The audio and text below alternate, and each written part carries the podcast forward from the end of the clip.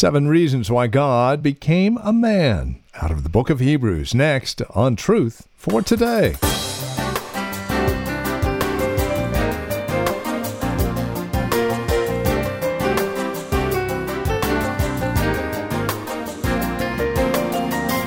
Hebrews chapter 2 in verse 5. That's where we find ourselves today on this edition of Truth for Today with Pastor Phil Howard from Valley Bible Church in Hercules. Our weekend edition of Truth for Today continues with our survey of Hebrews, again, chapter 2. Seven reasons why God became a man. You have any ideas? Well, the writer of Hebrews has seven of them. So let's take a look at them together, shall we? Once again, with today's broadcast of Truth for Today from Valley Bible Church in Hercules, our teacher and pastor. Once again, Pastor Phil Howard. Many people, uh, the way they talk, you would think God the Son began at Bethlehem. He did not begin at Bethlehem, right? He always existed. The person of God the Son always existed. What began at Bethlehem? His humanity. He took a real humanity and he joined it to his divine person, and they'll be inseparable forever now. But he existed all eternities, a pure spirit being, and at a point in time, through a virgin named Mary, he's born in Bethlehem, so he takes a real humanity. Now, the, uh, uh, there's a uh, heresy called Arianism that said he had a beginning. He had no beginning as a person. His humanity began in Bethlehem, but he was a person before he took a human nature. Okay? John 1 1, other verses. So keep that in mind. Now, some say he wasn't really a human being. This was called the docetic heresy. He only appeared to have a humanity. It wasn't real. It was a real humanity, a humanity that could die, that could eat, that could feel, uh, that could weep. He was a real human being with a real human mind, emotions. Uh, he was a real human being. Now, the writer of Hebrews is saying Christ was superior to angels, superior, greater. But now he's going to say, but he who was greater and superior stooped lower than angels. He identified with us. He became a man. Why? And I see at least seven reasons in the passage. We'll be looking at is just look at it for yourself. The first reason he came, he said, is because he cares for humanity. Listen to what he says. For it was not to angels, verse 5, that God subjected the world to come, of which we are speaking. It has been testified somewhere, and this is Psalms 8 What is man that you are mindful of him? Or the Son of Man, this is in a different person, just another way of clarifying. Not talking about God the Son here. And the Son of Man, that you care for him.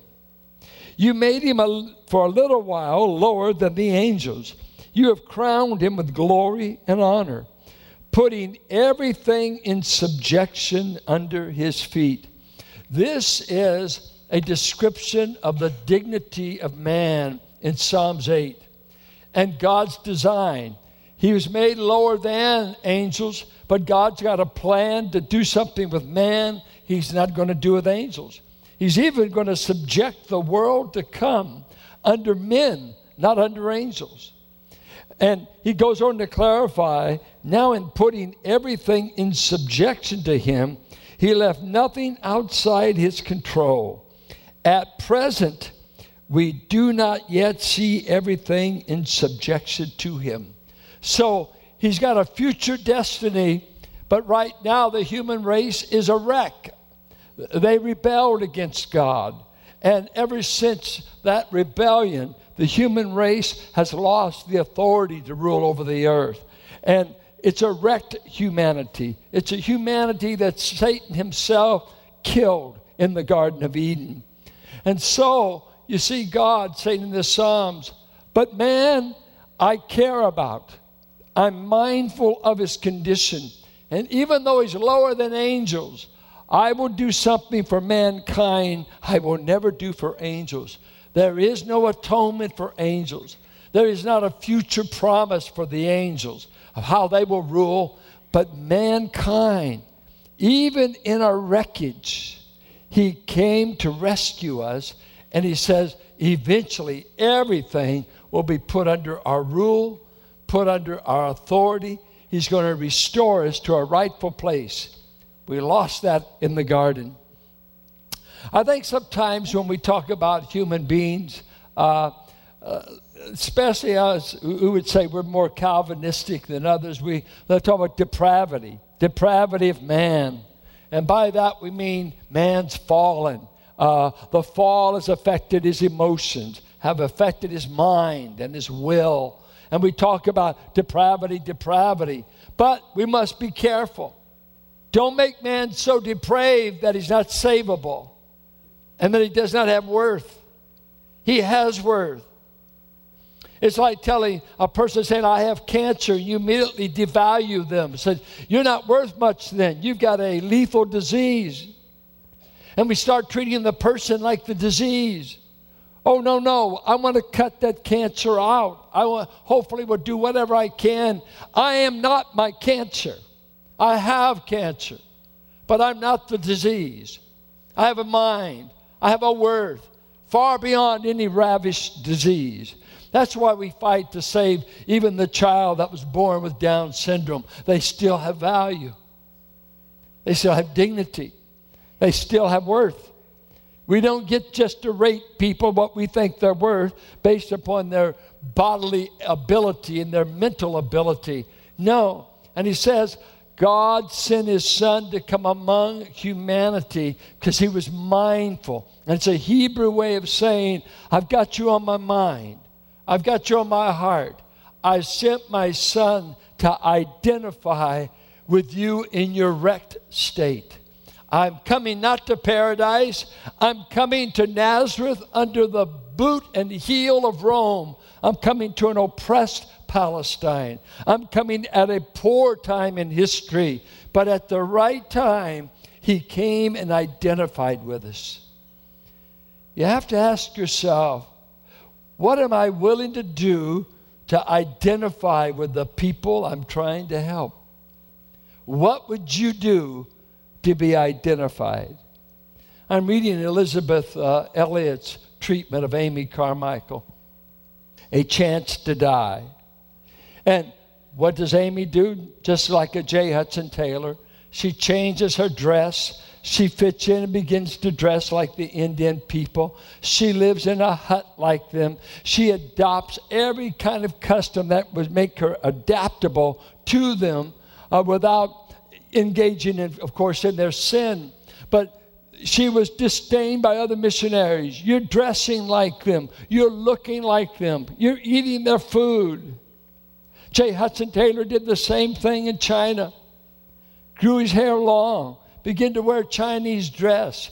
He began to blend in and identify.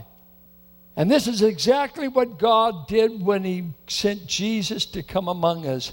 Identify yourself with the people you plan to rescue. And I ask myself this how much are you willing to become like the people you're trying to rescue? You don't have to become a drug addict to reach a drug addict. But I think of John Piper when he moved to Minneapolis. Instead of the suburbs, the church is downtown. He got a, town, a house downtown. He didn't move his kids to the all white neighborhood. He moved them right down where the church was, where there's a big multiracial community. He wanted to identify with the people he wanted to help. Are you willing to stoop? Are you willing to blend? Are you willing to become like who you're trying to help? Every way you can. I was telling the church that uh, I had a problem when I was young thinking of uh, rich people. I didn't, because when you grow up in the projects, you're not growing up around rich people. You got that? There were no, there were no 401ks down there, hadn't even been invented. But as I went along, I had to identify and learn. The more money I got, they started looking better. Because I can't say I'm down in the projects, that I'm all the, no, no, no. Compared to where we came from, I'm a rich man.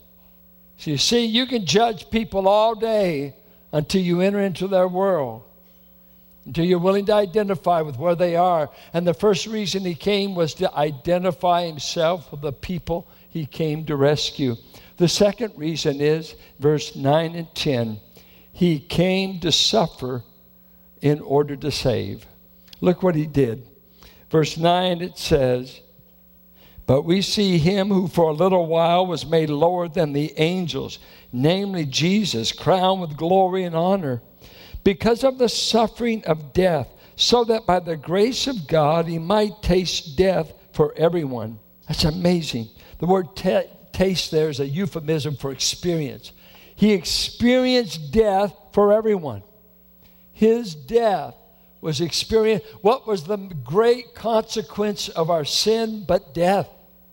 And he says, I'm going to move into their ultimate suffering, for it was fitting that he for whom and by whom all things exist, in bringing many sons to glory, should make the founder of their salvation perfect, complete through suffering.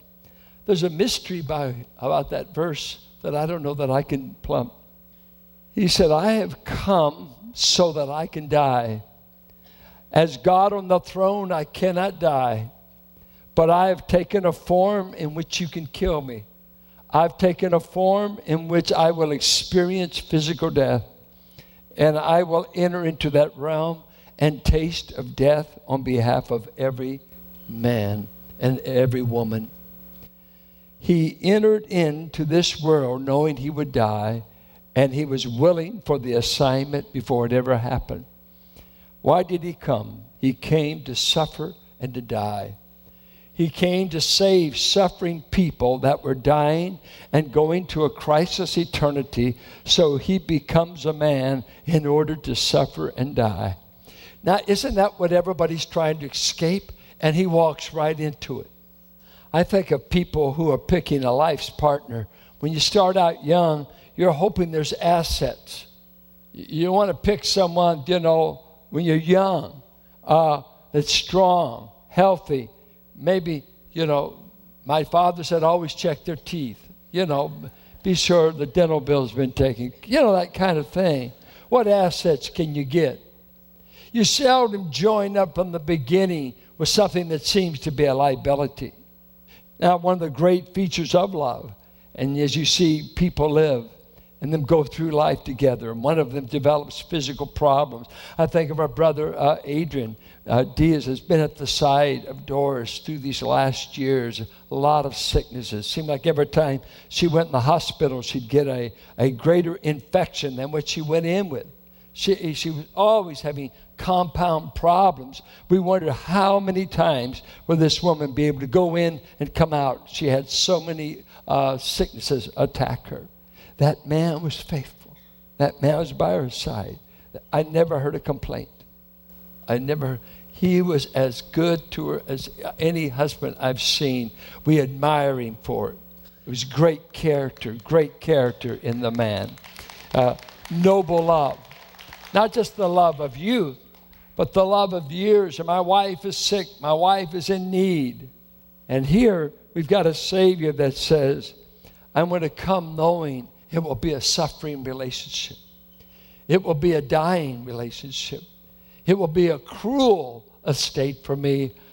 I've chosen to become a man in order that I may die for men. And that's exactly what he did. He took a form so he could bleed, so he could die. He identified with us that much. He goes on to say in verses 11 through uh, 13, I think is some of the profoundest verses in Scripture. Tell me what it means. For he who sanctifies, and sanctifies mean sets aside, treats our word saint, sanctify, and holy all come from the same word. So, are you a saint? How many of you are? Okay. You're not an ain't, but you're a saint. Okay. Every child of God is called a saint because they've been set apart as holy by God. Now, does that mean we've all arrived at sinless perfection? Most of us haven't even begun. God's still working on us. But He set us apart, made us a part of His family. And then, now watch what He says the one who sanctifies makes men holy, and those who are made holy or sanctified. All have one source. Well, who's the source? God the Father. We, we come from God the Father. The new birth puts us in this category. But watch now. That is why he is not ashamed to call them brothers. Call who brothers? The ones he sanctifies. Okay, stay with it. Now watch. Saying, I will tell of your name to my brothers. In the midst of the congregation, we would say in the midst of the church, I will sing your praise. You know where this comes from? This comes from Psalms 22, the Psalm of the cross. My God, my God, why have you forsaken me? As you read that psalm, midway through, he starts looking at the accomplishments of the cross and he's saying, I, because of my suffering and death, I foresee the day that the people I died for, I will make them my brothers. And he said that in Isaiah 53 2. The reward of my death was God's going to give me a band of brothers that have been born of the Spirit, but they will come into a family, and I'll be the elder brother, and I'll have all these family members I can call brothers. And brothers is a word, nice word in the Greek. It's adelphos, and it literally meant from the same womb. We all have the same source, born from above. Now, watch. I'm going to sing to these guys, the disciples, that I will be able to call my brothers. And again, I will put my trust in him. And again, behold, I am the children God has given me. Let me ask you this Is it blasphemy to call Jesus my brother? He calls us his brother, right? So would he not be our elder brother? Is that a little bit beyond anything you could? It would be sacrilegious if we didn't have the Bible. For us to invent that close an intimacy with God our Savior. He said it. He has made us his brothers by coming to the earth, dying in our place, taking on our humanity, and now he's turned his enemies into his brothers because of this new family of God where we've got a father, we've got an elder brother, and we've got the divine help of the Holy Spirit, you are now in a family connection. See, Christianity isn't a giant brain, it's a huge relationship. It's a family relationship in which you are being brought into the family of God for time and eternity. And you call the Father, Father, and Jesus, you're my elder brother. I'm going to tell you, it's nice to have elder brothers when you grow up where they like to beat up on you. And we had a pecking order in our house. Hazel was sent out first till she turned about 15. Then it was Paul, but Paul married too soon, got away. Then it was poor David.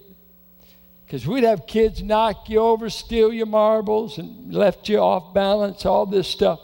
And uh, it was wonderful in me, uh, me being the youngest of the family. It was good to know there were reinforcements coming because our little mother would send them out, send them out. And I would go through this and go, and one of the kids would have to go out and rescue me. Someone would have to handle the bully. But you see, when you grow up by yourself and you have no elder brother, or maybe even you're the oldest and there's no one to. Here it says, In Christ I have an elder brother. There is a kinship that he created by becoming a man that is unexplainable beyond the Word of God. You plumb the depths. What does that mean? I am considered a brother of the Lord Jesus. See, in his earthly life, he had half brothers. Jude was a half brother, James was a half brother. He had real brothers in this world, but this is a spiritual family that he created. Now, the fourth reason he came is to forever change death for his family. Since therefore the children share in flesh and blood, he himself likewise partook of the same things that through death he might destroy, and the translation, take the word destroy, he might render inoperative. He did not annihilate the devil, but he rendered him inoperative in the realm of death so that he could destroy the one who has the power of death, that is the devil. He came and he personally wanted to strip Satan of power in the realm of death. And look at what he says and deliver all those who, through fear of death, were subject to lifelong slavery. Now, can the devil kill you? Let's, let's check this out. How did the human race start dying? Huh? Satan. He told a lie and we bought it. And when we ate of the fruit, the race died in a day. Romans 5:12. We died in Adam. What got Adam to sin? Satan. What was his tactic? To kill him. Destroy them. Who killed Job's 10 children? Yeah. Had to get divine permission, but he carried it out. So he exercised. And then, what is one of his greatest tactics in the realm of death is fear. The paralyzing power of fear. Uh, who's going to take my life? Threaten a man's life, and you can, you, he'll do anything. But after Jesus came, they killed thousands of us at stakes to lions. And for centuries, we were slaughtered and killed because we said with Luther, the body they may kill, but the soul lives still. Go ahead, burn us, chop our heads off, throw us to the lions. We aren't afraid of dying because our founder is in charge of death, has delivered us from death, and we'd rather die for the truth than to be alive for a lie thousands. And early church history, they would marvel that people would sing uh, while they were dying. Many martyrs would refuse to be tied to the stake. Lights or flames, I'm not going anywhere. And they would start singing hymns. And if you would go and visit the catacombs in Rome, when you go down there, this was subterranean. It's where the slaves and where the Christians were buried. Above ground, you have these uh, epitaphs of all the philosophers. Despair, I plunge into an endless night where there is no existence because the Greek mind says you're annihilated at death. You cease to exist. You go in the tombs and you would see a very common inscription forever alive in Jesus. Uh, one of the most common was a, uh, a lamb in the arm of a shepherd or they would have a sail sailing off to heaven. It was defiant of everything above ground. I'm alive forevermore. Jesus Christ, the resurrection and the life. Oh, let me tell you, believer, you just cannot realize the fear that's been removed for us. We say, if I got to die, I'm going to just change addresses. I'm moving from here to there, but I won't cease to exist. I will continue to exist. I will continue to praise the Lamb. And that brings us to the end of our time today here on Truth for Today with Pastor Phil Howard. Closing out our program, I'd like to leave you with our contact information, especially in light of the fact that this is a listener supported ministry. And as you contact us, not only with prayer support, but financial support as well, we're able to continue the ministry, not just on Sundays, but Monday through Friday as well, here on KFAX. Please prayerfully consider that as you contact us today with your gift. 855 833 9864 is our phone number.